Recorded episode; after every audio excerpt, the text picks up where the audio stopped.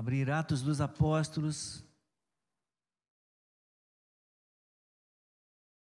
Temos neste importante capítulo da narrativa de Atos dos Apóstolos a, a história da conversão de Saulo, né? O encontro de Saulo no caminho de Damasco com o Senhor, com o Cristo ressurreto e e como Deus mudou, transformou a vida deste homem. Diácono Claudir pregou no dia 7, quarta-feira, do capítulo 9, versículo 1 ao 19. Isso, versículo 1 ao 19. Diácono Luizinho ministrou na quarta, dia 14, é, a partir do finalzinho do capítulo 19, início do 20, até o versículo 31. E hoje nós seguiremos a partir do versículo 32. Por um instante, por um momento, Saulo sai de cena e entra em cena agora duas histórias de milagres que Deus operou através da vida de Pedro. Então, Saulo meio que se, se retira é, do cenário e vai retornar lá no capítulo 13.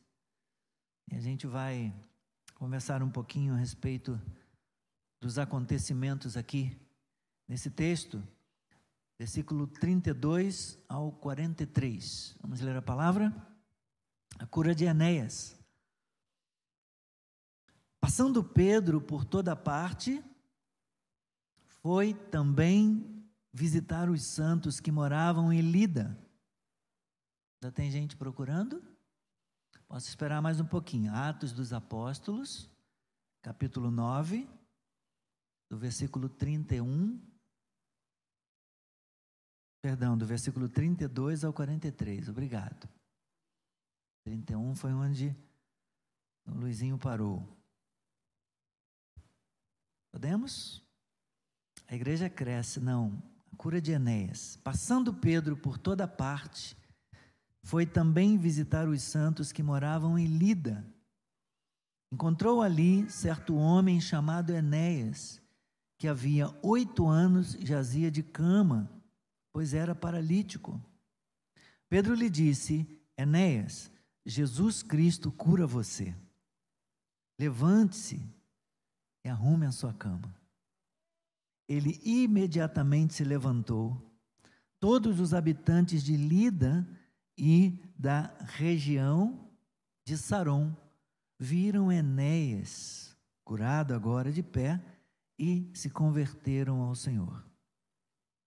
Em Jope, havia uma discípula chamada Tabita, nome este que traduzido é Dorcas. Ela era notável pelas boas obras e esmolas que fazia. Aconteceu que naqueles dias ela adoeceu e veio a morrer. Depois de a lavarem, puseram o corpo num quarto do andar superior. Como Lida ficava perto de Jope, os discípulos, ouvindo que Pedro estava ali, enviaram-lhe dois homens com o seguinte pedido: Não se demore em vir até nós. Pedro se aprontou e foi com eles. Quando chegou lá, eles o levaram ao quarto do andar superior. Todas as viúvas o cercaram, chorando e mostrando-lhe túnicas e vestidos que Dorcas tinha feito enquanto estava com elas. Mas Pedro mandou que todos saíssem, ajoelhou-se e orou. Depois, voltando-se para o corpo, disse: Tabita, levante-se. Ela abriu os olhos e, vendo Pedro, sentou-se. Ele, dando-lhe a mão, ajudou-a a ficar em pé. E chamando os santos, em especial as viúvas, apresentou-a viva. Leia comigo 42 e 43. Isto se tornou conhecido em toda a cidade de Jope e muitos creram no Senhor. Pedro ficou em Jope muitos dias na casa de um curtidor chamado Simão. Obrigado, Senhor.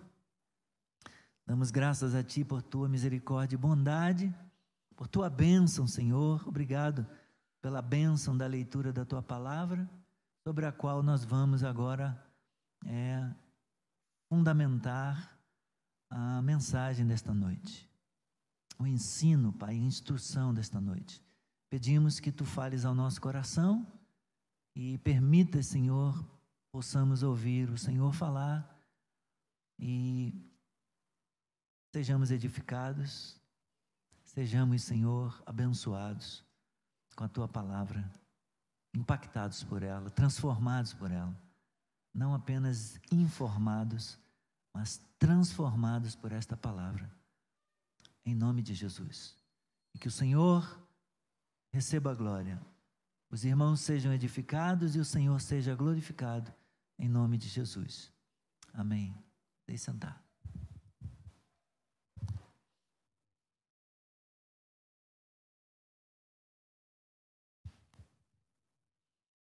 Irmãos, ao longo da história, por muitos séculos, Deus tem usado um incontável número de pessoas, de irmãos e irmãs, como instrumentos nas suas mãos para contribuir na conversão de multidões de vidas por todo o canto da terra. Deus tem feito isso a partir da história da igreja, em Atos dos Apóstolos, usando os seus discípulos cheios do Espírito Santo. Em Hebreus, amém. Deus abençoe. Deus abençoe Thomas. Amém. É verdade. Deus tem usado muitos irmãos. O Senhor use o Thomas também no futuro. Né? Daqui a pouco, na escolinha. Um testemunho lá para os irmãozinhos, na sala de aula. Orar por eles, né? Pela salvação deles. Nós vemos na carta aos Hebreus, irmãos, que o escritor sagrado, querendo encorajar os seus leitores originais na igreja do primeiro século, encorajá-los a não desistir, a não apostatar, pelo contrário, a perseverar e, e fazerem a vontade de Deus, a fim de receberem a promessa do Senhor. Ele citou o exemplo de uma grande nuvem de testemunhas, como diz, como registra Hebreus capítulo 12, versículo 1, que nós conhecemos como é, uma galeria de heróis da fé, conforme foi registrado em Hebreus 11. Ele cita esses heróis da fé do Antigo Testamento e, e chama-os de uma grande nuvem de testemunhas que, per, que perseveraram, que não desanimaram, apesar de muitos deles terem sofrido, terem, terem sido presos, cerrados ao meio, passados ao fio da espada mas não desanimaram, permaneceram firmes na esperança do cumprimento da promessa de tomarem posse da bênção de Deus. Então o escritor usa uma lista, ele fala, ele menciona esta esta grande nuvem de testemunhas e nós também poderíamos falar de um número incontável de irmãos e irmãs que Deus usou no testemunho, na pregação do Evangelho, no cumprimento da missão, salvando, libertando e curando pessoas em toda parte do mundo ao longo dos tempos, como William Carey, o pai das missões modernas, assim intitulado, pai das missões modernas, como Hudson Taylor, Adoniran, Adoniran Judson, entre outros missionários que levaram o Evangelho, que levaram a salvação na China, na Birmânia, hoje conhecida como Mianmar, e em tantos outros lugares. É, o Evangelho chegou nesses lugares, embora muitos desses países hoje fechados para o Evangelho, mas há cristãos lá. A igreja, a igreja na China é maior do que em muitos países no Ocidente com milhões, milhões de cristãos. Milhões de cristãos. Num país que tem milhões de pessoas, bilhões de pessoas, lá existem milhões de cristãos. Por conta desses irmãos que no passado é, ofertaram a sua vida, o seu tempo, se dedicaram a fim de levar o Evangelho a todo canto, aos cantos mais remotos da terra. Desde a era apostólica, portanto, Deus tem levantado pessoas para avançar a agenda do reino, pregando salvação por meio de Jesus Cristo, algumas das quais pagaram um alto preço por sua obediência a Deus, inclusive com a própria vida. Todavia, todavia, a igreja seguiu em frente. A igreja seguiu caminhando e o evangelho prosperou por toda parte pelas mãos desses instrumentos de Deus, literalmente fazendo discípulos entre todas as nações. E como explicar isso? Como explicar que com tanta oposição, com perseguição, Vimos aqui mesmo em Atos dos Apóstolos a igreja experimentando perseguição por conta do sinédrio, Paulo mandando prender, açoitar, concordando com a morte de cristãos, e a igreja sendo dispersa, os irmãos sendo espalhados, mas a igreja avançando. Depois de perseguição, é, finalzinho do texto da semana passada, versículo 31 diz que, enfim, a igreja teve paz Assim a igreja tinha paz depois da perseguição iniciada lá no início do capítulo 8, sob a, a batuta de Paulo, de, ou de Saulo de Tarso. A igreja tinha paz por toda a Judéia, Galiléia e Samaria, edificando-se e caminhando no temor do Senhor e no consolo do Espírito Santo, crescia em número. E a única maneira de explicar isso que apesar da perseguição, que apesar da oposição, que apesar do sofrimento, os irmãos ainda tinham coragem, ousadia, intrepidez para sair testemunhando e pregando. A única maneira de explicar isto é o poder do alto, é o poder do Espírito Santo revestindo, capacitando, energizando os cristãos, homens e mulheres, enchendo-os de autoridade, enchendo-os do poder do alto e de coragem para, mesmo diante de autoridades, diante de governadores, reis, procônsules, é, os sacerdotes da religião judaica, eles avançassem com a agenda do reino sem medo, dedicando-se a empregar o evangelho, aliando serviço e dedicação com o poder do alto que os revestia. Isso explica a razão, o fato da igreja avançar, da igreja continuar crescendo, do evangelho prosperar e alcançar o mundo.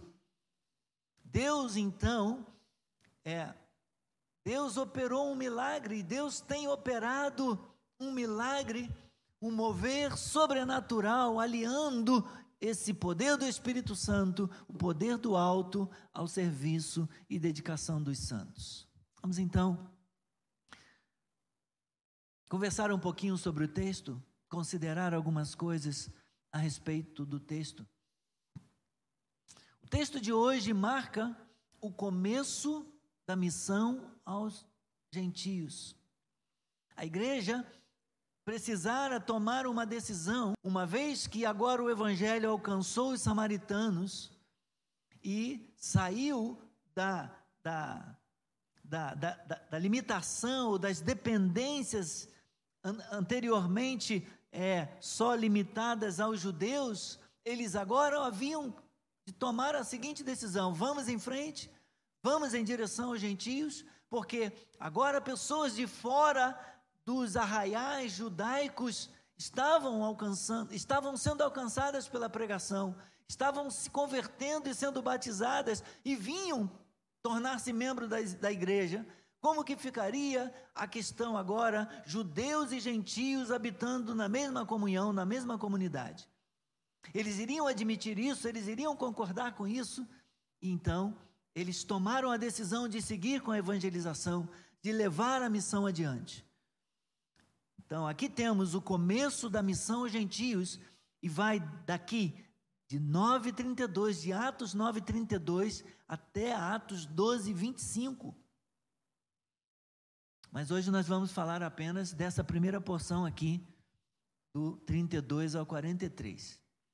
Depois de destacar as contribuições dadas por Estevão e Filipe para os preparativos das missões mundiais, Lucas vai agora nos contar a história de duas conversões importantíssimas, de duas conversões de destaque notáveis, que fizeram a missão mundial acelerar.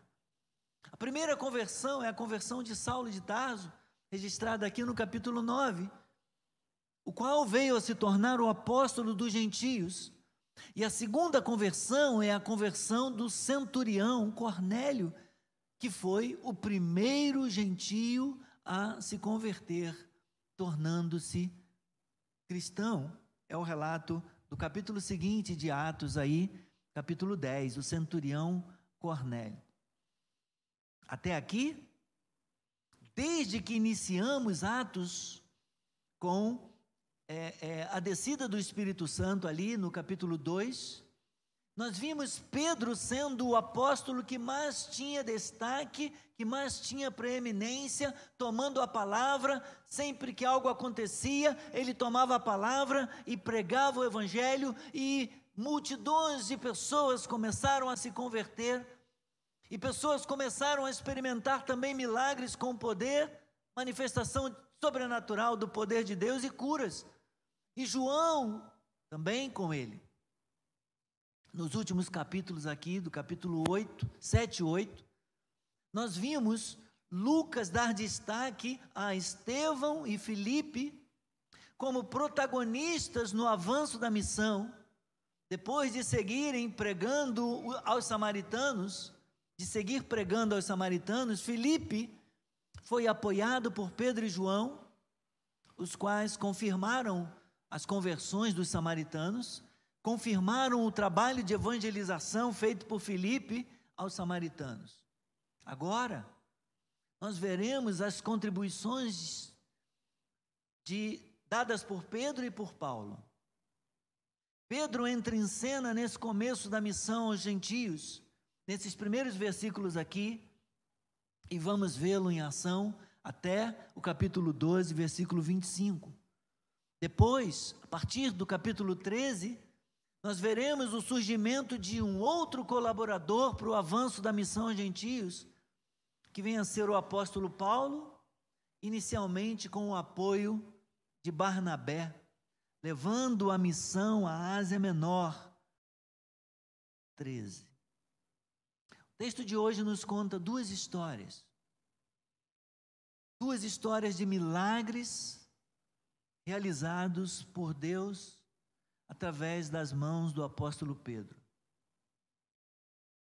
A primeira história é contada de forma breve. Versículos 32 a 35. É a história da cura de um homem chamado Enéas. Enquanto que a segunda história, ela é narrada com riqueza de detalhes.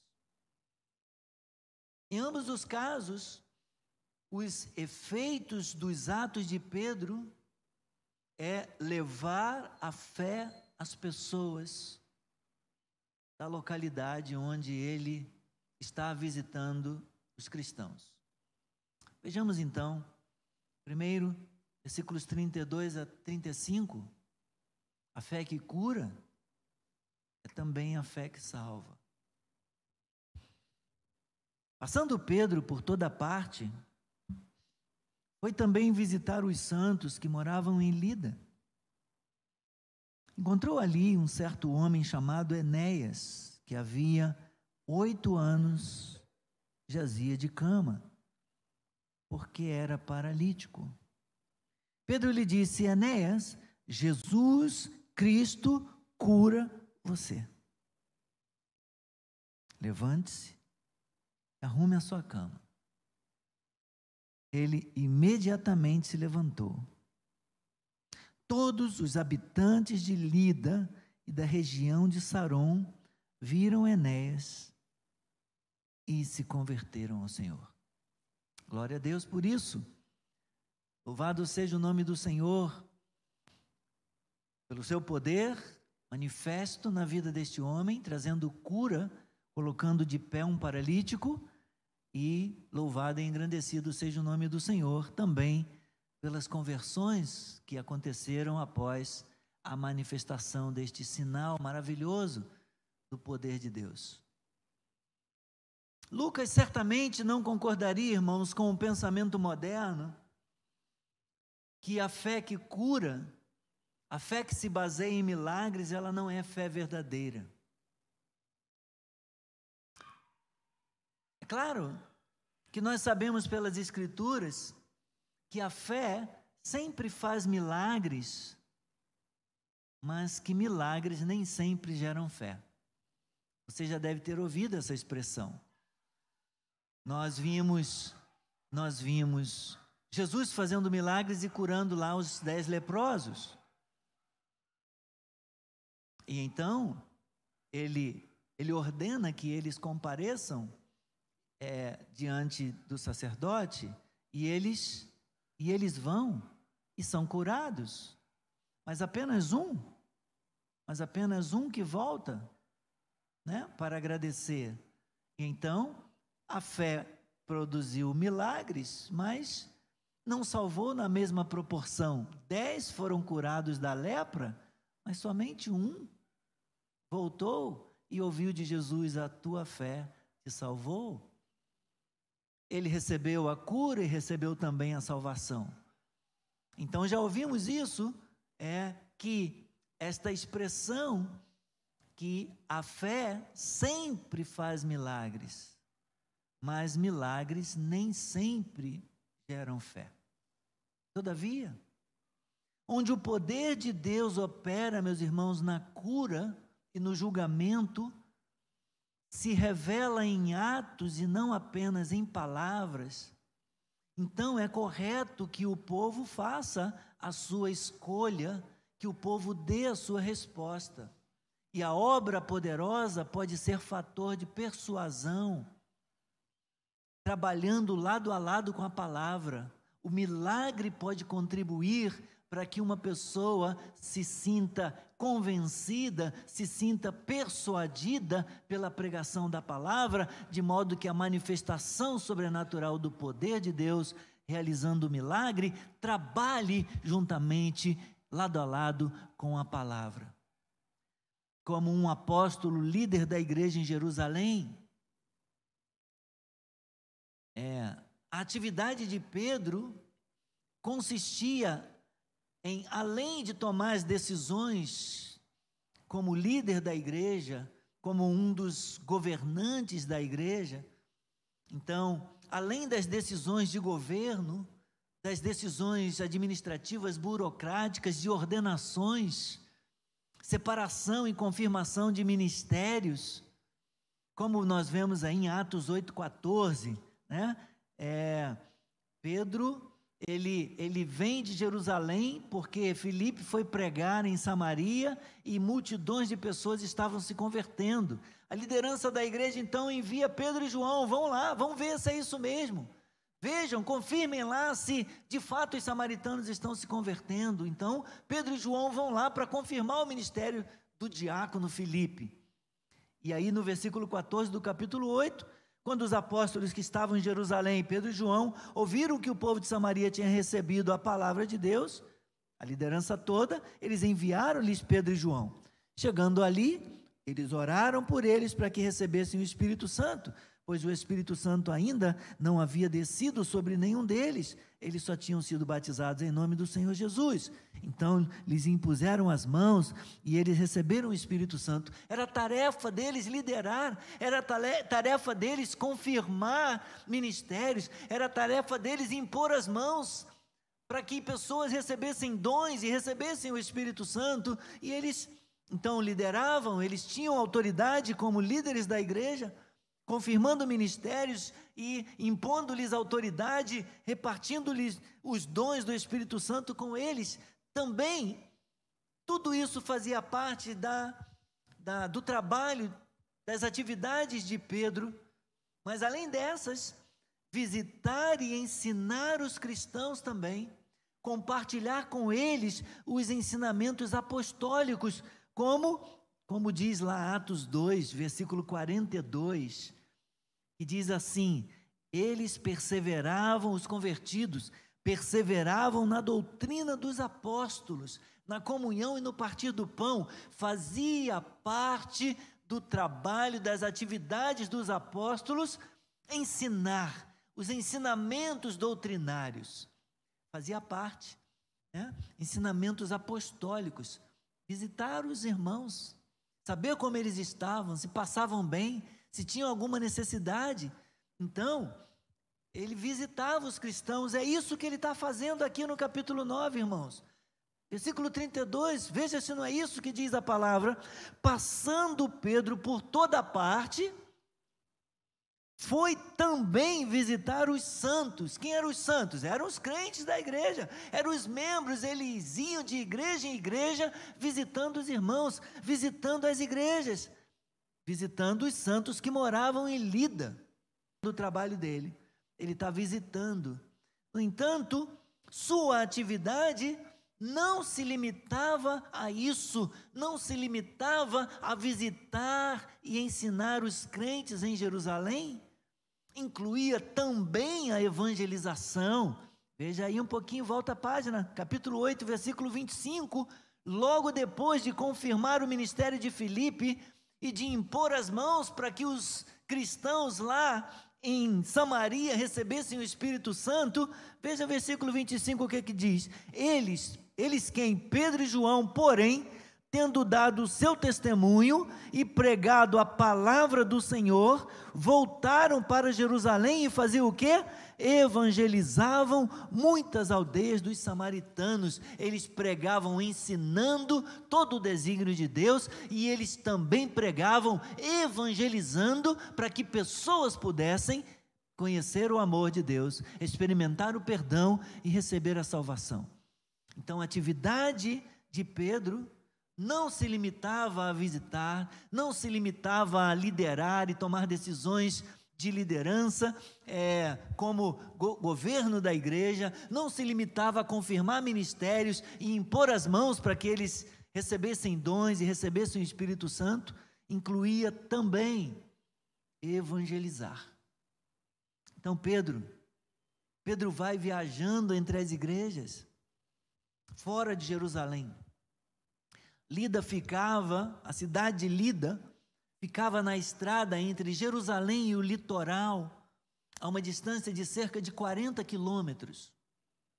Enéas era provavelmente um cristão, membro de uma igreja naquela região, naquela cidade, que jazia paralítico, e Pedro está visitando esses irmãos. E aproveita para orar por Enéas. A gente presume, pela forma como Pedro se dirige, né? Para Enéas. Enéas, Jesus te cura. Jesus Cristo cura você. Não, não apenas teve poder e tem poder para salvar, Jesus Cristo tem poder para te curar, para te colocar de pé também, Enéas. Jesus Cristo cura você. Levante-se. Aleluia. Louvado seja o nome do Senhor. Levante-se. Bendito seja Deus. O importante aqui, irmãos, é, é, vermos que mais uma vez em Atos dos Apóstolos a cura foi realizada, a cura foi levada a bom termo, foi levada a efeito por causa do nome de Jesus. Enéas, Jesus Cristo cura você, levante-se. E esse fato, este milagre, a cura desse paralítico no nome de Jesus resultou em muitas conversões entre o povo daquela localidade. Ao ouvirem o testemunho, ao verem aquele homem oito anos paralítico numa cama, ao verem Enéas curado, todos os habitantes, Lucas diz, todos os habitantes é, se converteram, se converteram ao Senhor, e esta é uma forma de Lucas dizer que foi grande o número de pessoas que se converteram. Não significa necessariamente que todos naquela cidade converteram, mas houve um grande número de conversões. Então, aqui, meus irmãos, Pedro está realizando o seu trabalho pastoral, Pedro está visitando os cristãos, Pedro está visitando os enfermos, ele está ensinando a doutrina e está também orando pelos enfermos, porém, nada impede que ele pregue a palavra àqueles que precisam de salvação, para que ouçam o Evangelho, para que creiam e recebam a salvação, sejam salvos em nome de Jesus. É o que nós vemos o apóstolo Pedro fazendo. Nós não podemos perder nenhuma oportunidade de falar do Evangelho a quem ainda não conhece a Cristo, a quem ainda não provou não provou da salvação, e esse é o momento, e eu quero aproveitar para dizer isso para você. Jesus Cristo tem poder, Ele tem um nome sobre todo nome, Ele tem poder para salvar, Ele tem poder para libertar do poder das trevas, dos grilhões do inferno, Ele tem poder para fazer milagres, mas do que tudo, Ele veio para dar vida e vida abundante, Ele veio para dar vida eterna, para dar salvação, porque não há salvação em nenhum outro, senão somente no nome de Jesus. E se você ainda não conhece a Cristo, você precisa conhecê-lo.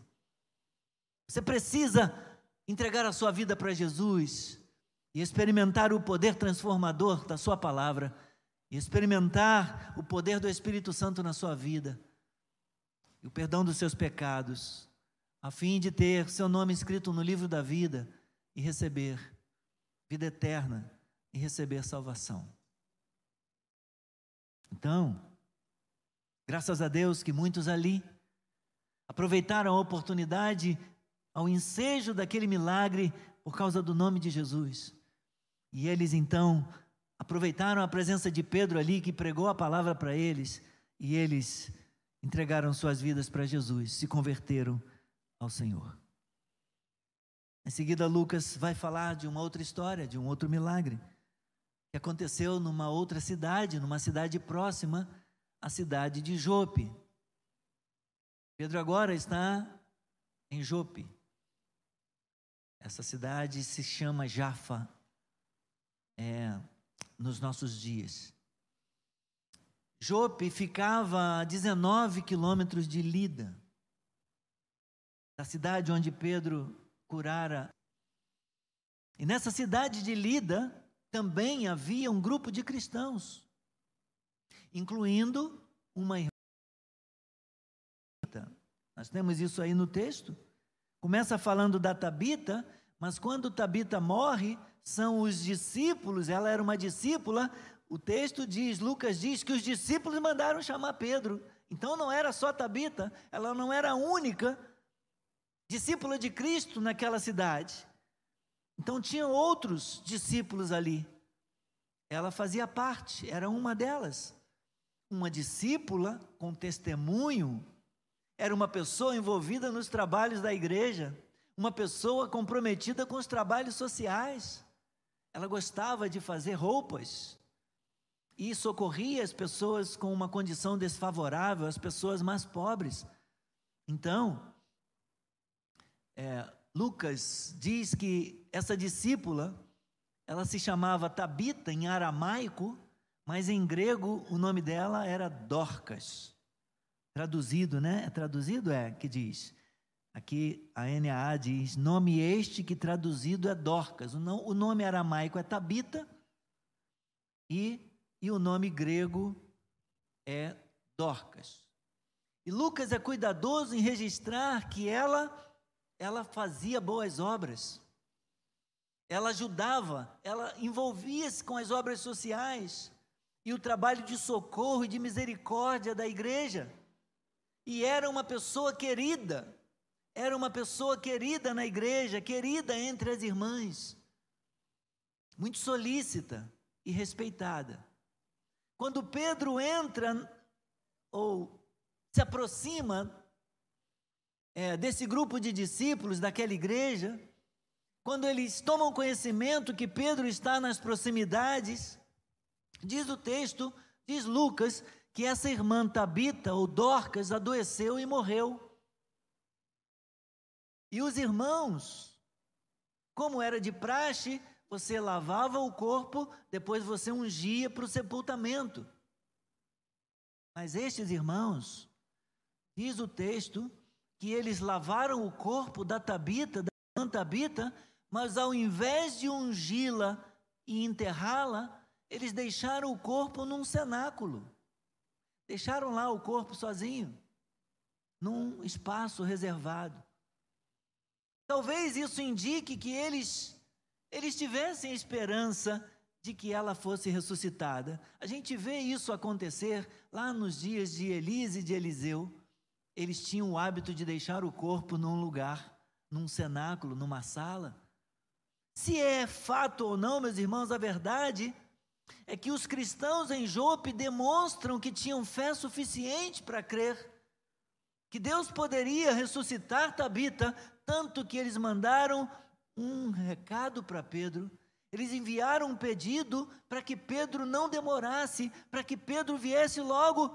Aí no versículo 38, eles então, vindo, os discípulos, ouvindo que Pedro estava ali, enviaram-lhe dois homens com o seguinte pedido: Não se demore em vir até nós. Pedro se aprontou e foi com eles. Quando chegou lá, então eles o levaram imediatamente ao quarto, ao lugar, no andar superior, onde estava o corpo de Tabita, e versículos 39 a 42, né? A essa altura, a casa já estava cheia de amigos e amigas, carpideiras, pranteadores e pranteadoras. Inclusive, entre estes, estava lá um grupo de viúvas que se apressaram em mostrar a Pedro as roupas que Tabita fizeram. É uma forma grega de indicar que elas estavam vestidas com as roupas que Tabita tinha costurado. Então elas estão dizendo: olha, está aqui, ó, as roupas que a gente está vestindo, que a gente está usando, foram feitas por ela. Talvez com desejo de sensibilizar Pedro, né? Olha como que ela era uma pessoa bondosa. Olha o quanto que ela era amada, que ela era querida na nossa comunidade.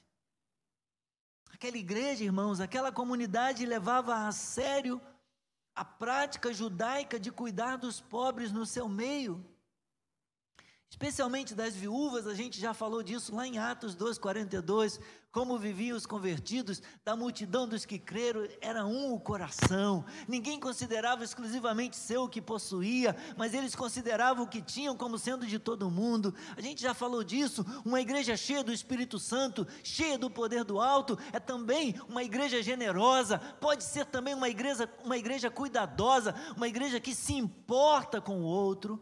Uma igreja que se importa com o que nada tem, que se preocupa, estende a mão, que reparte, compartilha.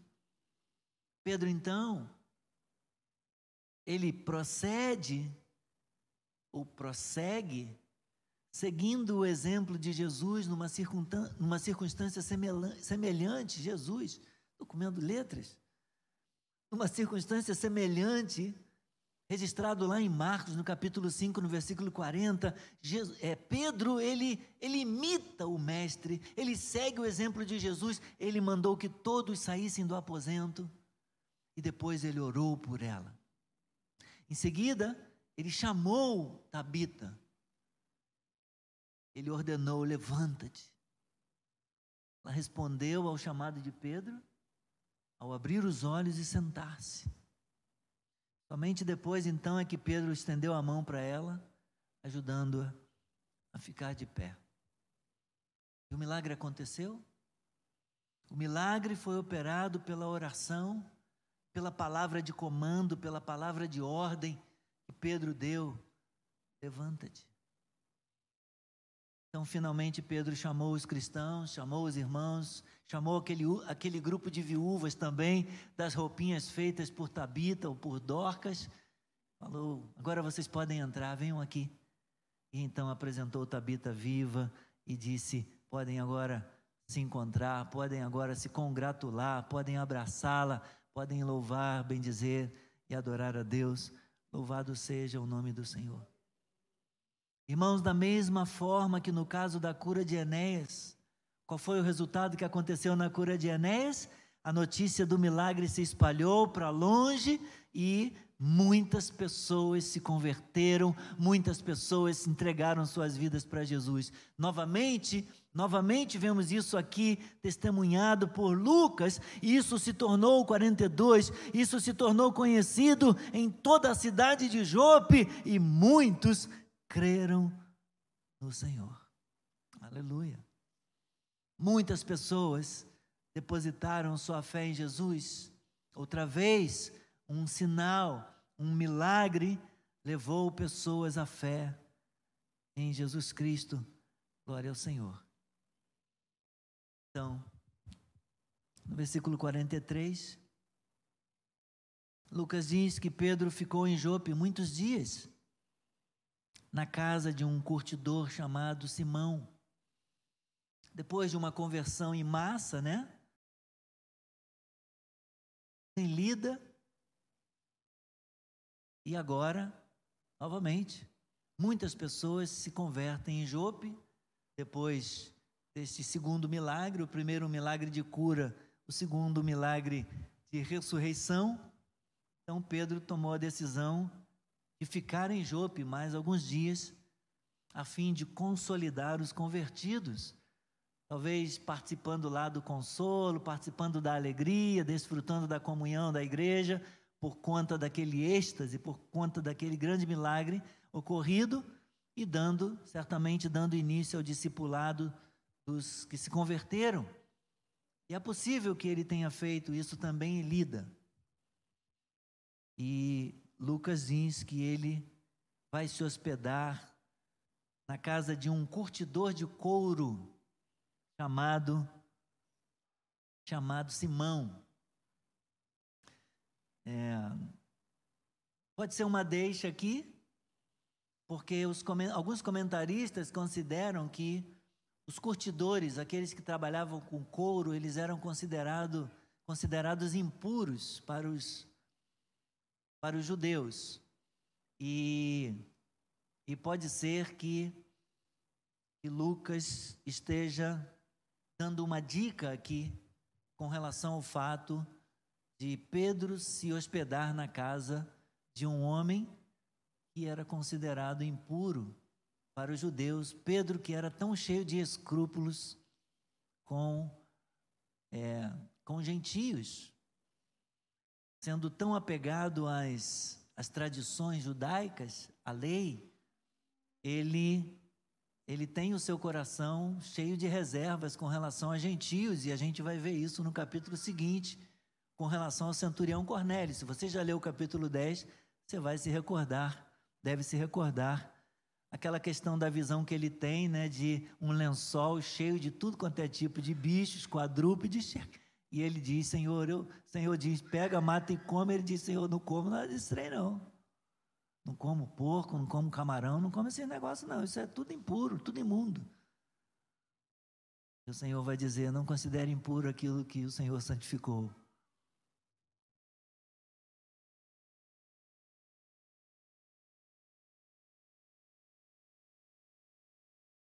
É a partir de agosto. Não é a partir desse aqui, é a partir de agosto. Foi, foi, o, foi o anúncio dado. A partir do primeiro domingo de agosto, domingo de manhã, foi, o, foi a notícia que foi me dado, que a escola bíblica volta a funcionar, não é isso? A partir do domingo de agosto. Nesse agora ainda é dia 25, ainda é julho. Esse não tem, só a partir do primeiro domingo de agosto. Valeu. Bom que esse pessoal ajuda a gente não errar, né? Não vacilar. não dar informação errada. Talvez, irmãos, pode ser que esse detalhe, é, o fato de Lucas, perdão, o fato de Pedro permanecer na casa de um curtidor chamado Simão, pode ser um detalhe incluído aqui?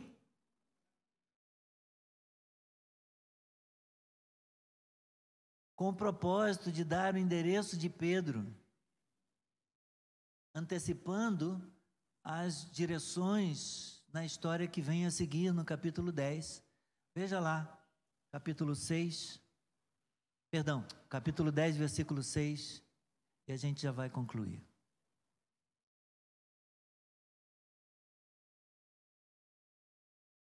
O anjo vai dizer para Cornélio: as orações e as suas esmolas subiram para a memória diante de Deus. Agora envie mensageiros a Jope onde Pedro fizeram o milagre da Tabita. Mande chamar quem? Mande chamar Simão, que também é chamado de Pedro. Onde que ele está? Versículo 6. Ele está hospedado com Simão curtidor, cuja residência está situada à beira-mar. Lembra que a gente falou? Na cidade, na direção do litoral, 40 quilômetros depois de Jerusalém, era Lida, depois Lida, mais 19 quilômetros até Jope, e aqui confirma, a beira-mar, litoral, na casa de Simão Curtidor, e Deus sabe o endereço onde ele está, porque ninguém consegue se esconder de Deus.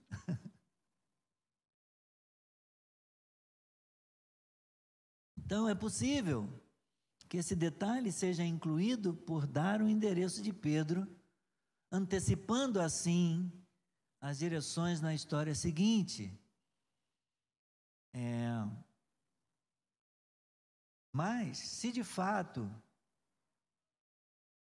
alguns duvidam dessa questão, dessa informação a respeito do, do, do curtidor deles serem considerados, alguns discordam disso, porque dizem Pedro não se hospedaria na casa de alguém que fosse impuro. Considerado impuro, ou talvez já sinaliza que Deus estava tratando com os escrúpulos de Pedro muito antes de falar para ele sobre os quadrúpedes lá no lençol. Talvez Deus já na casa de Simão já tenha começado a preparar o coração de Pedro para o que vai acontecer na casa de Cornélio. Verdade, irmãos, é que a forma como Lucas, e eu vou me preparar para concluir, a forma como Lucas, e por que, que eu falo Lucas, repito algumas vezes, é porque Lucas foi quem escreveu Atos dos Apóstolos. Né? A gente considera a obra lucana, a obra de Lucas, é o Evangelho de Lucas e Atos dos Apóstolos. Então, a forma como Lucas relata os milagres aqui parece retratar Pedro como alguém que está sendo tendo seu apostolado confirmado, autenticado por Jesus. Mostra Pedro como um autêntico apóstolo de Jesus. Pode ser. Nós vemos Paulo defendendo o seu apostolado, mas raramente vemos Pedro nas Escrituras defendendo o seu lado. Talvez Lucas tenha se antecipado e feito esta defesa de Pedro. Verdade, meus irmãos, é que, primeiro, ambos os exemplos, nesse milagre, nesses dois milagres, seguiram o exemplo de Jesus. Enéas lembra o paralítico de Cafarnaum, que Jesus curou. E Tabita lembra a ressurreição da filha de Jairo. Segundo lugar, os milagres foram operados pelo poder de Jesus. Então, ambos seguiram o exemplo de Jesus. Ambos foram operados pelo poder de Jesus. E ambos os milagres eram sinais da salvação de Jesus. Por confiar no poder de Cristo, Interessante. Pedro usando a, a, ousadia na unção e no poder, na autoridade do, do Espírito Santo, e a usar o nome de Jesus, Pedro ousou dirigir-se tanto ao homem doente Enéas, quanto à mulher morta Tabita, com a mesma palavra. Para o homem doente, ele disse: Levante-se. Para a mulher morta, ele disse: Levante-se.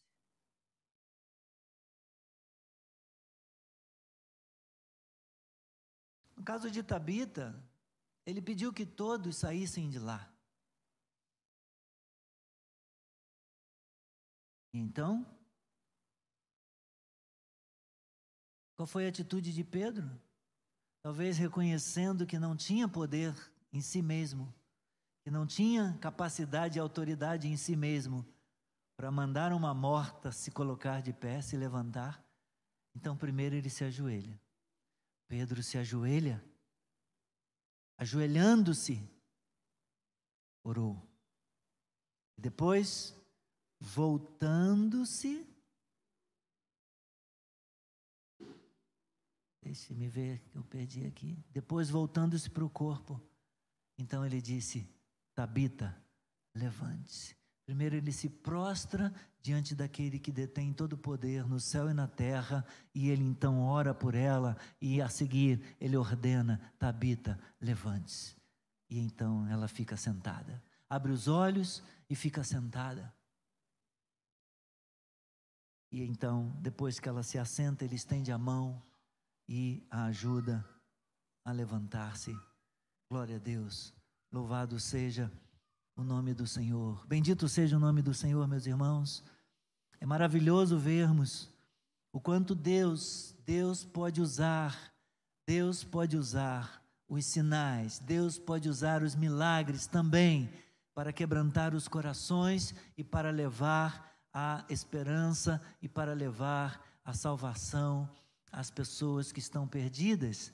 E a verdade é que tanto um milagre quanto o outro culminaram com a, o testemunho e com a pregação e com a salvação daqueles que estavam ali nas redondezas, daqueles que ouviram falar do milagre. Bendito seja o nome do Senhor. Deus pode nos usar, Deus pode nos usar. Deus pode nos levar para orar por alguém enfermo em casa e a gente orar, Deus pode nos usar para curar esta pessoa, e pessoas estando ali naquela família, e pessoas estando ali na vizinhança, podem querer ouvir falar do Evangelho e a gente pregar a palavra e essas pessoas experimentarem a salvação. Deus pode nos usar para a sua glória, bendito seja o nome do Senhor. Precisamos estar com o nosso coração disponível, precisamos estar com a nossa vida dedicada crendo, meus irmãos, que Deus pode nos usar como instrumentos nas Suas mãos para abençoar vidas, tanto para impor as mãos e curar os enfermos, quanto também para abrir a nossa boca e levar a palavra de esperança, a palavra de salvação para os perdidos. Você crê que Deus pode te usar? Aleluia, em nome de Jesus. Isso fala também com você, fala o teu coração. Você crê que Deus pode te usar? Se você ainda não crê, você crê que Deus pode te salvar? Ele pode gerar fé no seu coração para a salvação. Ele pode estender a mão sobre a sua vida hoje. Ele pode te restaurar. Ele pode te curar. E Ele pode também perdoar os seus pecados e te conceder a salvação. Bendito seja o nome do Senhor. Bendito seja o nome do Senhor. Glória seja a Deus. Nós estamos estamos concluindo então a ministração da palavra nesta noite. Estamos encerrando aqui a nossa transmissão e eu quero agradecer a você que nos acompanhou até então. Muito obrigado pela confiança, muito obrigado pela companhia, onde você estiver. Que a bênção do Senhor seja sobre você. Que Deus te abençoe. Se você tomou hoje uma decisão, ou se você mais tarde assistir o vídeo, um outro dia, assistir o vídeo da palavra e você for levado a tomar uma decisão por Cristo, Procure uma igreja, uma igreja perto de você. Encontre uma comunhão, uma comunidade de fé, onde a palavra seja pregada, onde a Bíblia esteja sempre presente, sendo anunciada, proclamada nos púlpitos desta igreja. Encontre uma igreja perto da sua Bíblia e procure o pastor, procure, procure a liderança da igreja para que orem com você e diga do seu desejo de passar pelas águas, seja batizado e siga sendo discipulado e adorando a Deus nessa igreja, tá bom? Que Deus abençoe a sua vida. Um abraço, até domingo, se Deus permitir.